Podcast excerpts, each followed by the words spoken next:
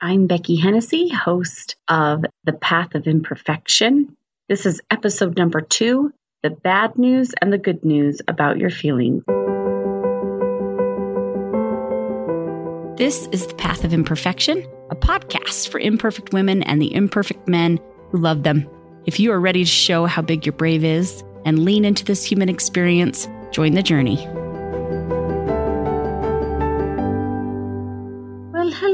There.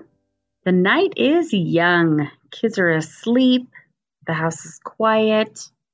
I've got my Slurpee all to myself.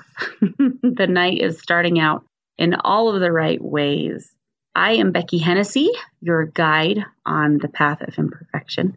This is episode number two, which means that you came back. I am so glad and I am so thankful that you did.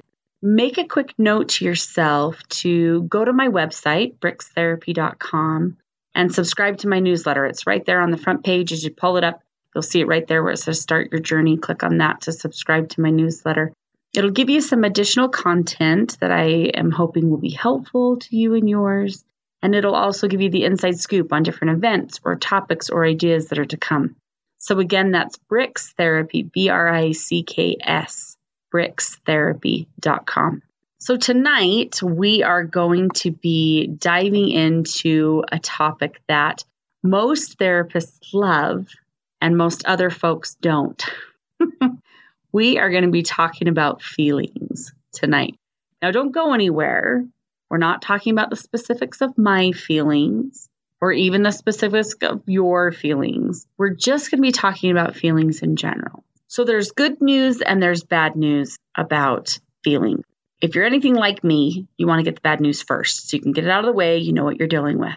So, we'll take that route. As a therapist, I have very strong opinions about feelings. One of my observations might go against many's core belief that we get to choose how we feel. From my personal professional experience and observations, I've come to the conclusion that we do not get to pick how we feel. That's the bad news. We can choose environments that cultivate certain feelings. We can choose to be around people that cultivate certain feelings. We can choose different conversations to have that's going to cause certain feelings. However, we do not get to pick how we feel. Things happen, things are said, things are done, and we feel. Your dog gets hit by a car. You don't choose to feel sad, you just do. Somebody says that they're going to do something with you later that day you were really looking forward to it, they call, they cancel. You don't choose to feel disappointed about that. You just do. Those feelings just come up. You don't really get to pick what feeling it is, and you don't really get to pick when that feeling is. That's the bad news. There's a lot of unpredictability in that. The good news is that you absolutely get to pick how to respond to how you feel and that you get to pick different kinds of situations, conversations, relationships to have that might cultivate certain feelings. So you definitely have a choice in some circumstances or situations or again, relationships, conversations that can cultivate certain feelings. And you definitely get to choose how to respond to certain feelings, but we really don't get to pick how we feel. I'm going to let that sink in just a little bit. For all of you who have recently bought a pillow that says choose happy, it's okay. The pillow has a back. You can turn it around and stencil something on the other side. Your money hasn't gone to waste. Here's what I compare feelings to I compare feelings to toddlers. Now, any of you who have toddlers, this makes a ton of sense. Any of you who have ever seen toddlers, this is going to make a ton of sense. Some toddlers are absolutely adorable. They're a blast. They're fun to hang out with. They're full of energy. You want to take pictures of them. You want to tell everybody about the cute things they've said. They make us laugh. A lot of toddlers are not fun to be around. They are incredibly unpredictable. They are loud. They are sticky. They have to be everywhere you are, whether it's taking out the garbage, going out to get the mail, standing in the kitchen doing dishes, having to go to the bathroom. They have to be everywhere that you are. Toddlers can be disagreeable. They can be stubborn. They have a mind of their own regardless, toddlers need to constantly be acknowledged and validated to feel secure. Now, that doesn't mean that your world completely revolves around them. But if a toddler is saying, Mom, Mom, Mom, Mom, Mom, Mom, Mom, but Mom, Mom, hey, Mom, Mom, Mom, and you're like, What? Look what I can do. Or can I have a fruit snack? Sure. Yeah.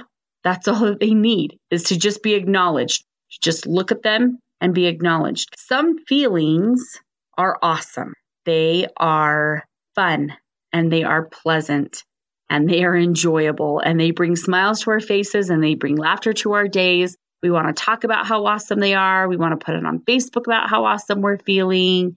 Some feelings are really great, but a lot of feelings are not. They are hard. They are incredibly unpredictable. They are loud. They are sticky. They want to be everywhere that you are, regardless of how hard you try to ignore them or hide them or correct them or change them or fix them. They have a mind of their own. If the feeling that you're feeling is a fun feeling, it needs to be acknowledged. If the feeling you're feeling is a hard feeling, it also needs to consistently be acknowledged and validated in order to cultivate feelings of security. So, again, the bad news is that you can't choose how you feel and when. The good news is that you absolutely can control how you respond to your feelings. You can cultivate relationships, situations that can help cultivate particular feelings. But the trick is that you need to acknowledge whatever feeling is going on. And it doesn't have to be a long, drawn out process. We're not talking about like sitting on the couch and writing a list and all kinds of shenanigans. No, you just need to simply take time to acknowledge whatever it is that you're feeling. Now, sometimes we don't really know. We don't know a feeling word for what it is that we're feeling. Sometimes all we know is that we feel it in our body. We just know that our stomach hurts or that our chest is tight or that our heart's beating fast or we have a lump in our throat. It's hard to breathe. Our head hurts. That's okay. You can acknowledge that just as well as you can acknowledge a feeling. If it can't get to a place of, oh, I'm feeling really disappointed or, ugh, I'm kind of feeling worried, then it can be in a place of, oh man, my my stomach just really hurts. Like I just, I feel like I've got butterflies in my stomach, or whew, my heart is racing. I am feeling a hard feeling. Okay. If you can acknowledge it and validate it, then you can figure out what message that feeling is trying to send you. That's the function of feelings. It's information, it's there to give you a message. If you can do something about that, do it. If you can't, you acknowledge that you can't. Okay, I get that I'm really disappointed, she had something else to do today, so I don't get to go and hang out with her today. Once your feelings are acknowledged, just like toddlers, they tend to simmer down. They don't necessarily go away, particularly if you need to do something about it, but it's not the consistent, hey, hey, hey, hey, hey, hey, look at me. They start to simmer down a little bit. Now, feelings are not good or bad. There are definitely fun feelings and there are definitely hard feelings. But feelings themselves are not good or bad. They're simply information, they're simply messages. Once you acknowledge that message, again, they usually start to dissipate. So if we don't get to pick how we feel, then why is it so hard to validate feelings in ourselves and others? There's no blame to be had that we're feeling that feeling. We don't get to pick it. Why is that so tricky? Here's where acknowledgement of feelings can get a little bit hard. Certain feelings are easier for others to validate than other feelings. Okay. Here's an example it's really hard to validate anger, frustration, disappointment, jealousy, disrespect. We can validate those, but anger is hard because anger is powerful.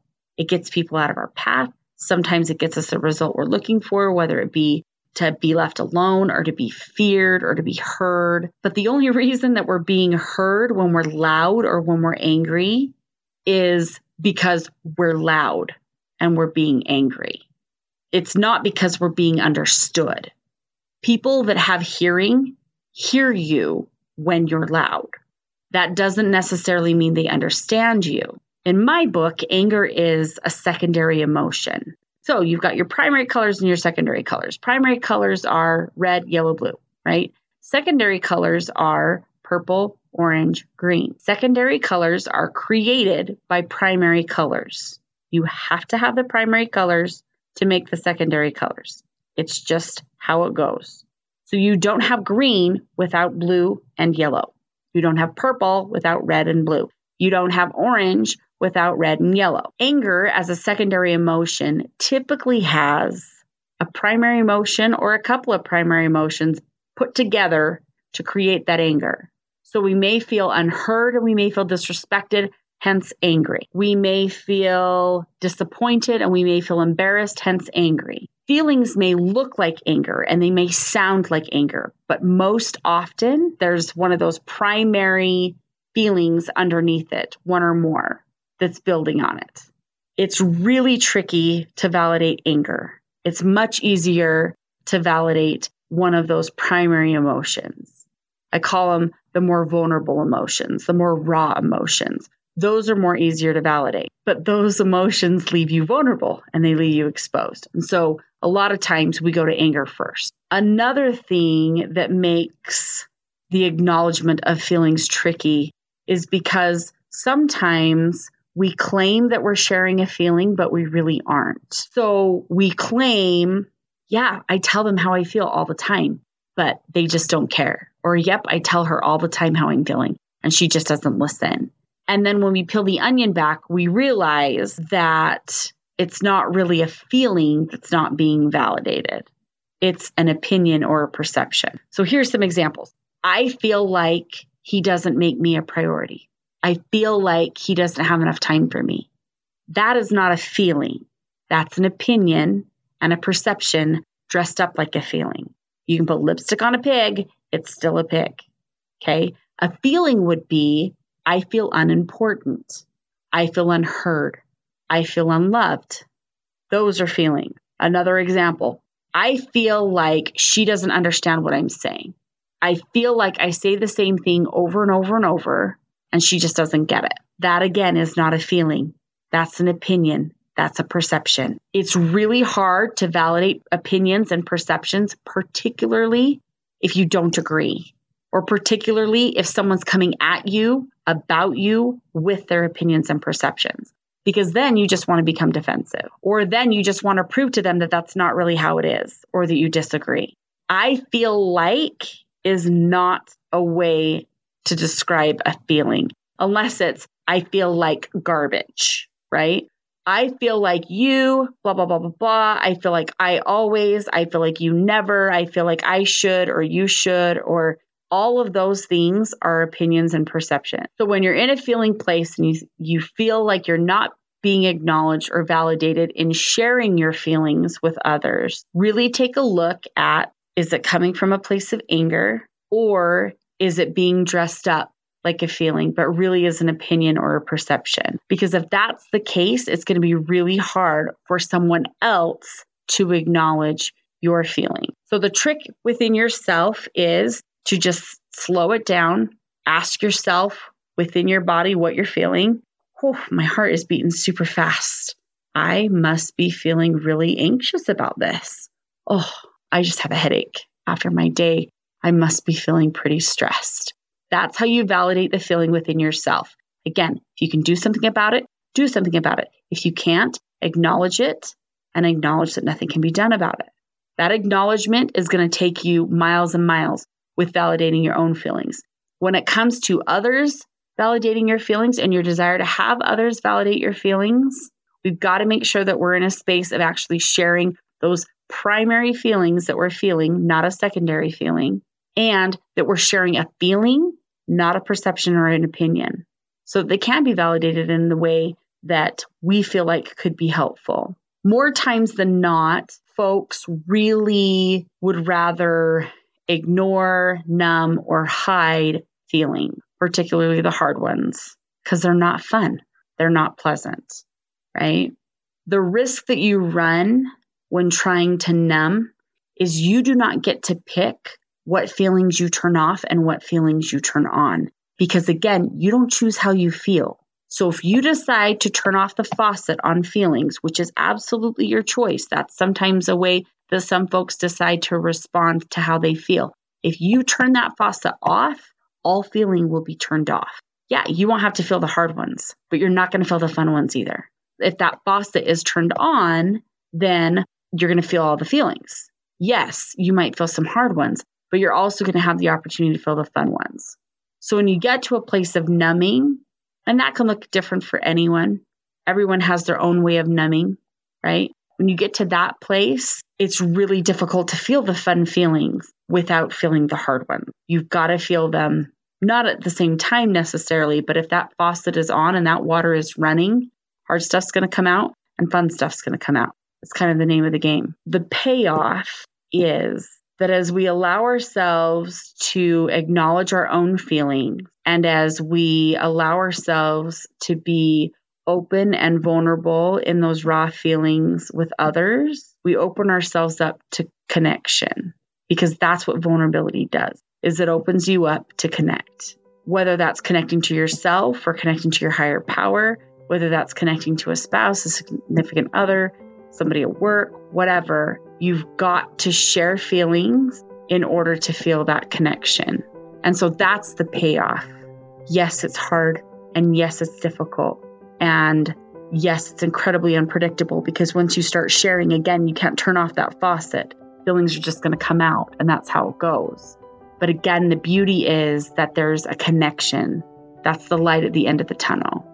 Again, make a trip to my website, brickstherapy.com, and subscribe to that newsletter so that you can start getting those regularly in your inbox. Until next time.